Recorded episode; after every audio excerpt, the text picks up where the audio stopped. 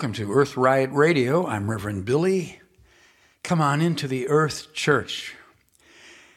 Well, we are all activists, and I know that many of you out there in Radio Land are activists as well.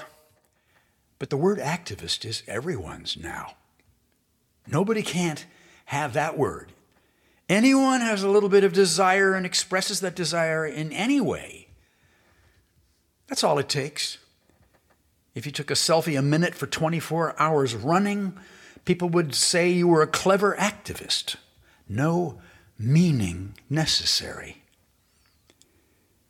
And today's activists can want change, but an activist can want no change. A radical stop to change is also activism. Oh, we've seen that. Oh. We don't talk about it very much in the United States. How do we accept, how do we notice that we have this unease? We kind of sense that we've been outmaneuvered. We're locked into this dance, this strict choreography, locked into, and, and yet it looks to us like we're just living ordinary moments, but something, gradually, the words that were once full of important meaning that allowed us to be free are blowing by on the highway in the wind. Trash, Che Guevara ice cream.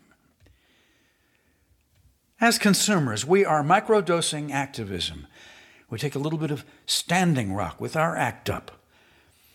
And so, in the end, the only activist, truly and fully, in the original sense of the word, is the earth. The earth rolls through the cities with fire and flood and starvation. And the earth rolls through the cities with beloved autumn colors and moods, and red oaks whistling in the wind, the birds flying overhead. The earth, the earth, the earth is the only activist.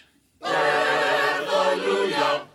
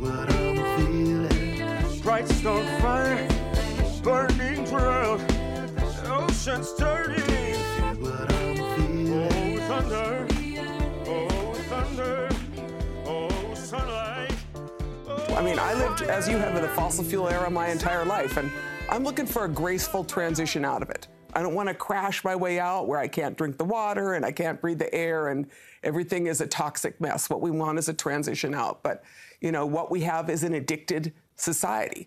Uh, you know, and the fossil fuel industry continues to push those addictions. You know, I heard someone talk about the colonial imagination versus the indigenous imagination. And the colonial imagination can only figure out, like, within this box. And it can't get to the place where we need to get to, where it's more than just the rights of corporations, you know, and it's more than just the rights of, of first world people, but it's also like, what about the rest of the world? And what about the relatives, whether they have wings or fins or roots or paws? You know, that's how you survive. Maybe Jeff Bezos and Elon Musk think they can make it without the rest of us. But the rest of us know that we are part of this world and that opportunity is here to make a change. No time like the present. Yeah. That's what I Yeah, figure yeah, like. And, absolutely. And it appears that Glasgow did not bring the change. Imagine Alcoholics Anonymous having a global conference, and the biggest delegation to the conference was the alcohol industry. Right. Or in the past, a big anti slavery conference, and the biggest delegation was slave owners. By the way, that's what it was. That's why slave owners got compensation, and those who were slaves got no compensation. And this is how the climate negotiations are going. And now, you know, people like myself, when we look at where we get inspiration from, and I think that the inspiration right now is coming from young people, but it's also when you're looking at bodies of knowledge, indigenous wisdom teaches us the way out of this mess. Because unless humanity can learn to coexist with nature in a mutually interdependent relationship, you know, we're not going to be around for that much longer. And I always like to tell people, don't worry about saving the planet, right? Because actually, if we continue on the suicidal path we're on, we destroy our soil, destroy our water, warm up the planet. The end result is we will be gone as a species. Yeah. And and once Plants will be back. yeah, and, and, and, and once we become extinct, the oceans will recover, the forests will grow back, and so on. And this struggle, therefore, has to be understood as uh, saving our children and their children's future.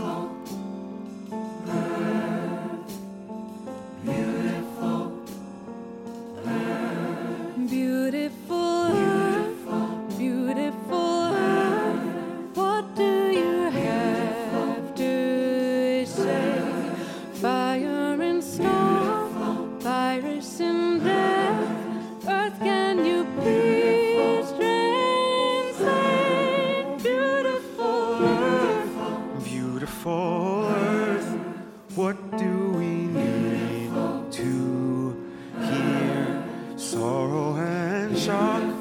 Though once we love, earth will you.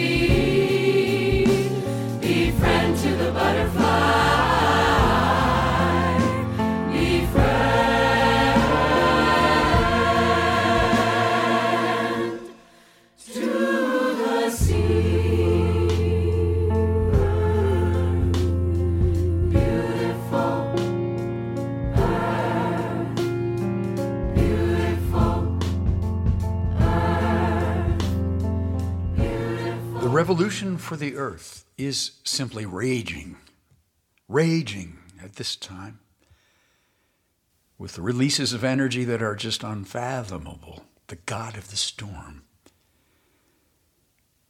And as agents of the earth, we have that in us as well. And as for our prediction of our own future, we have from this beyond this beyond thing, whatever it is, we have a sudden clarity. The God of the storm gives us something. It's simply true that the military at the borders will see that the border cannot defend them. They will have a new understanding. The young, traumatized men will join the earth's revolt. That's what I believe. They will carry a family a thousand miles, wandering and wandering. They will fly like frigate birds asleep while in flight. The toughest, hardest veterans of violence will go the way of the earth. And we will all become earth, alive in some necessary way. The revolution is all, everywhere. We will be swept up into the forces that we can only call God, but God is just another flimsy border. It's the earth. We will all revolt in the earth's revolution. Institutions and nations, followers of anything, any kind of human construction, will dissolve in the air. We will revolt. The involuntary revolution, the mass of humans that is like breathing in the body,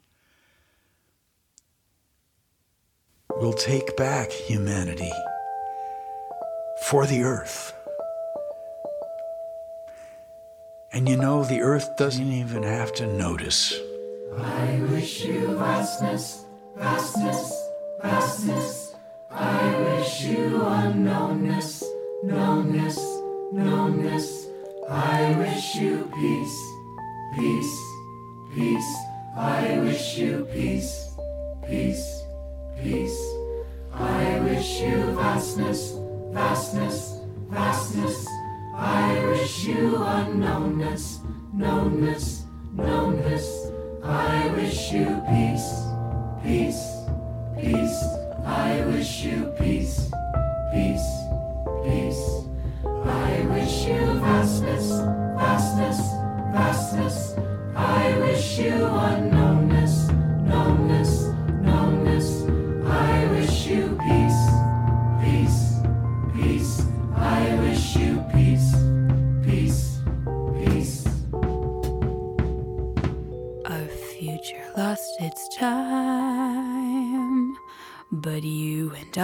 Survive. What was that flying out beyond the sky? Meet me on higher ground, above the water's rise where our peace floods out a cry.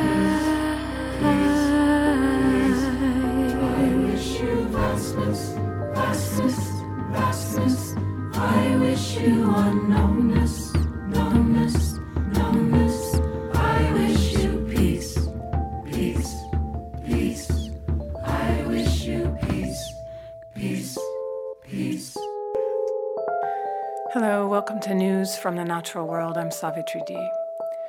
The Vibrant Oceans Initiative presented their white paper on the future of coral reefs this week.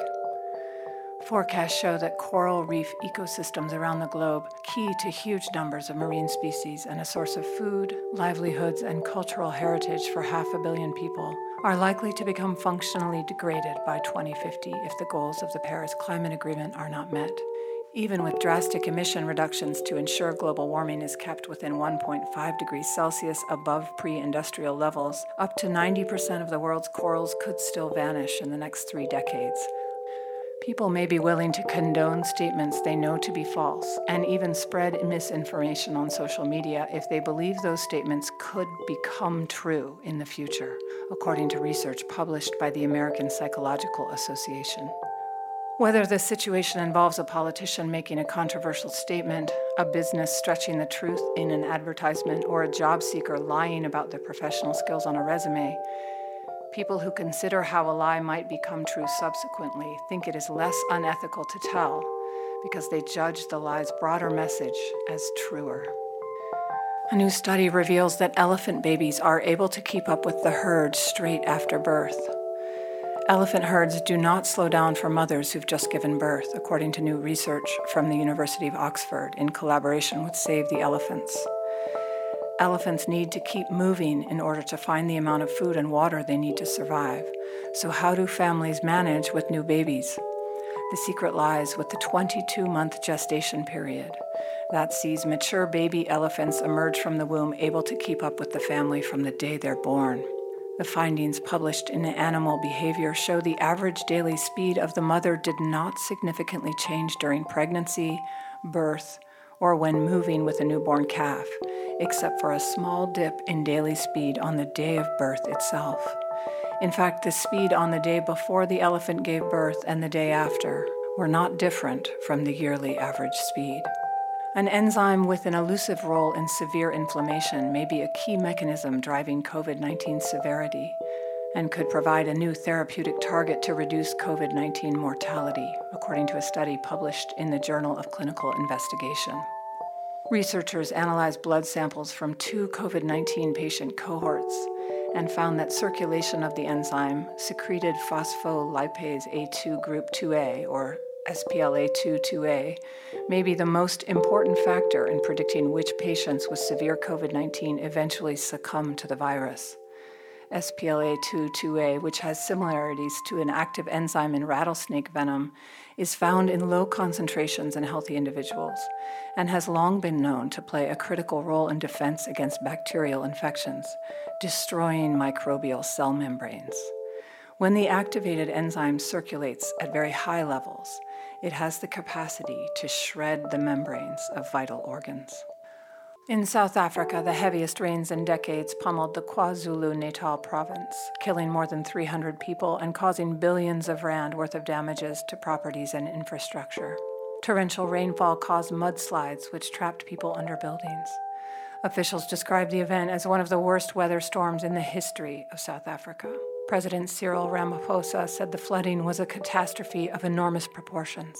First indications are that about one month of average rainfall occurred over one or two days. The war in Ukraine is compounding a hunger crisis across East Africa as drought grips the region and food prices soar, aid agencies have warned. The Horn of Africa is facing one of its most severe droughts in recent history. Three consecutive rainy days have failed to materialize since October 2020, and below average rainfall is forecast again through the end of May. Russia's invasion of Ukraine is making things worse by impeding the wheat trade. The two countries account for about a quarter of the world's wheat exports. That includes the supply of around 90% of East Africa's imported wheat. Wheat accounts for a third of the average national cereal consumption in East Africa, 84% of which is met by imports. Wheat prices have soared 80% since the invasion, and further disruption is expected. In Ethiopia, a week after the Russian invasion, the price of sunflower oil rose by 215%. A drought over four consecutive rainy seasons would be unprecedented since records began around 1920. And now, the sounds of extinction. The Bwindi mountain gorilla. The mountain gorilla is a very powerful animal, usually over five feet tall and weighing between 250 and 400 pounds. They live to be about 40 to 50 years old. The mountain gorilla is highly social and lives in relatively stable, cohesive groups held together by long term bonds between adult males and females. Relationships among females are relatively weak. These groups are non territorial. The dominant male generally defends his group rather. The mountain gorilla is primarily terrestrial and quadrupedal. However, it will climb into fruiting trees if the branches can carry its weight. Like all great apes other than humans, its arms are longer than its legs. It moves by knuckle walking, supporting its weight on the backs of its curved fingers rather than its palms. The mountain gorilla is diurnal, spending most of the day eating, as large quantities of food are needed to sustain its massive bulk. It forages in the early morning, rests during the late morning, and in the afternoon it forages again before resting at night. Each gorilla builds a nest from surrounding vegetation to sleep in, constructing a new one every evening. Only infants sleep in the same nest as their mothers. They leave their sleeping sites when the sun rises at around 6 a.m., except when it is cold and overcast. Then they often stay longer in their nests. In Uganda's Bwindi Impenetrable National Park is a sanctuary for half of the world's remaining population of endangered mountain gorillas, alongside forest elephants and many other species. Bwindi is home to the dense mountain forests of the Albertine Rift and swaths of lowland forests, showcasing hundreds of tree and fern varieties as well as more than 300 species of birds and butterflies. The Ugandan government plans to build a surfaced road that cuts through the park, though scientists and conservationists believe that new roads will imperil the mountain gorillas even further. And here, the sound of the Bwindi mountain gorilla and its habitat.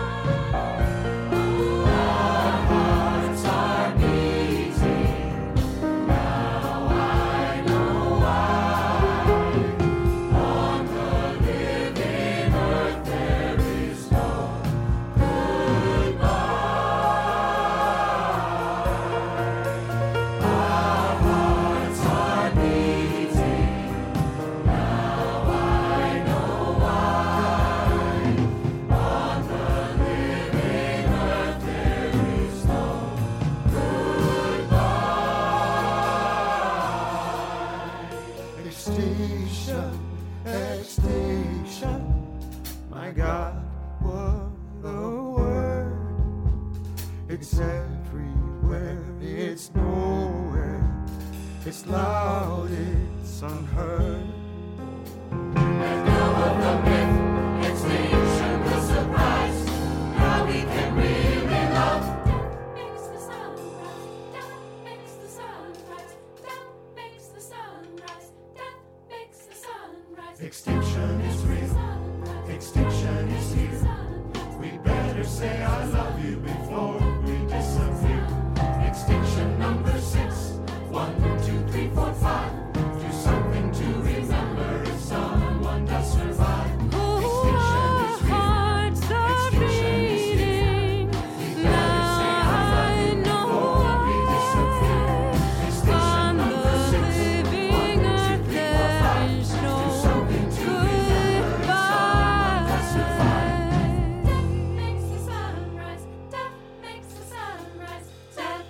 Makes the sunrise. Death makes the sunrise. Death makes the sunrise. Death makes the sunrise. Death makes the sunrise. Death makes the sunrise. Death makes the sunrise. Death makes the sunrise. Death makes the sunrise. Death makes the sunrise.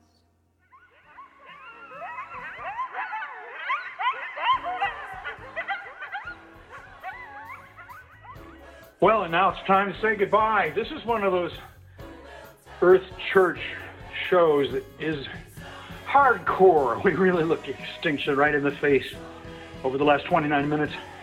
But the music was great and the, the words were wise, and our intention to work together for the Earth's revolution. It's sincere. We're working together. I'd like to thank Winona LaDuke and Kumi Naidoo for their wise words, their reflections. I'd like to thank Savitri D and her news from the natural world. Jason Candler is our editor. I'd like to thank the Stop Shopping Choir for beautiful earth, beautiful earth. I wish you vastness, the wonderful music that comes from the Earth Church Choir. We will return on September 10th. Right now, we're taking a little bit of time off after 69 straight Sundays at the Earth Church on Avenue C in the East Village. I hope to see you coming back to back to the Earth Church on September 10th. So this is Reverend Billy. Somebody give me an Earthalujah.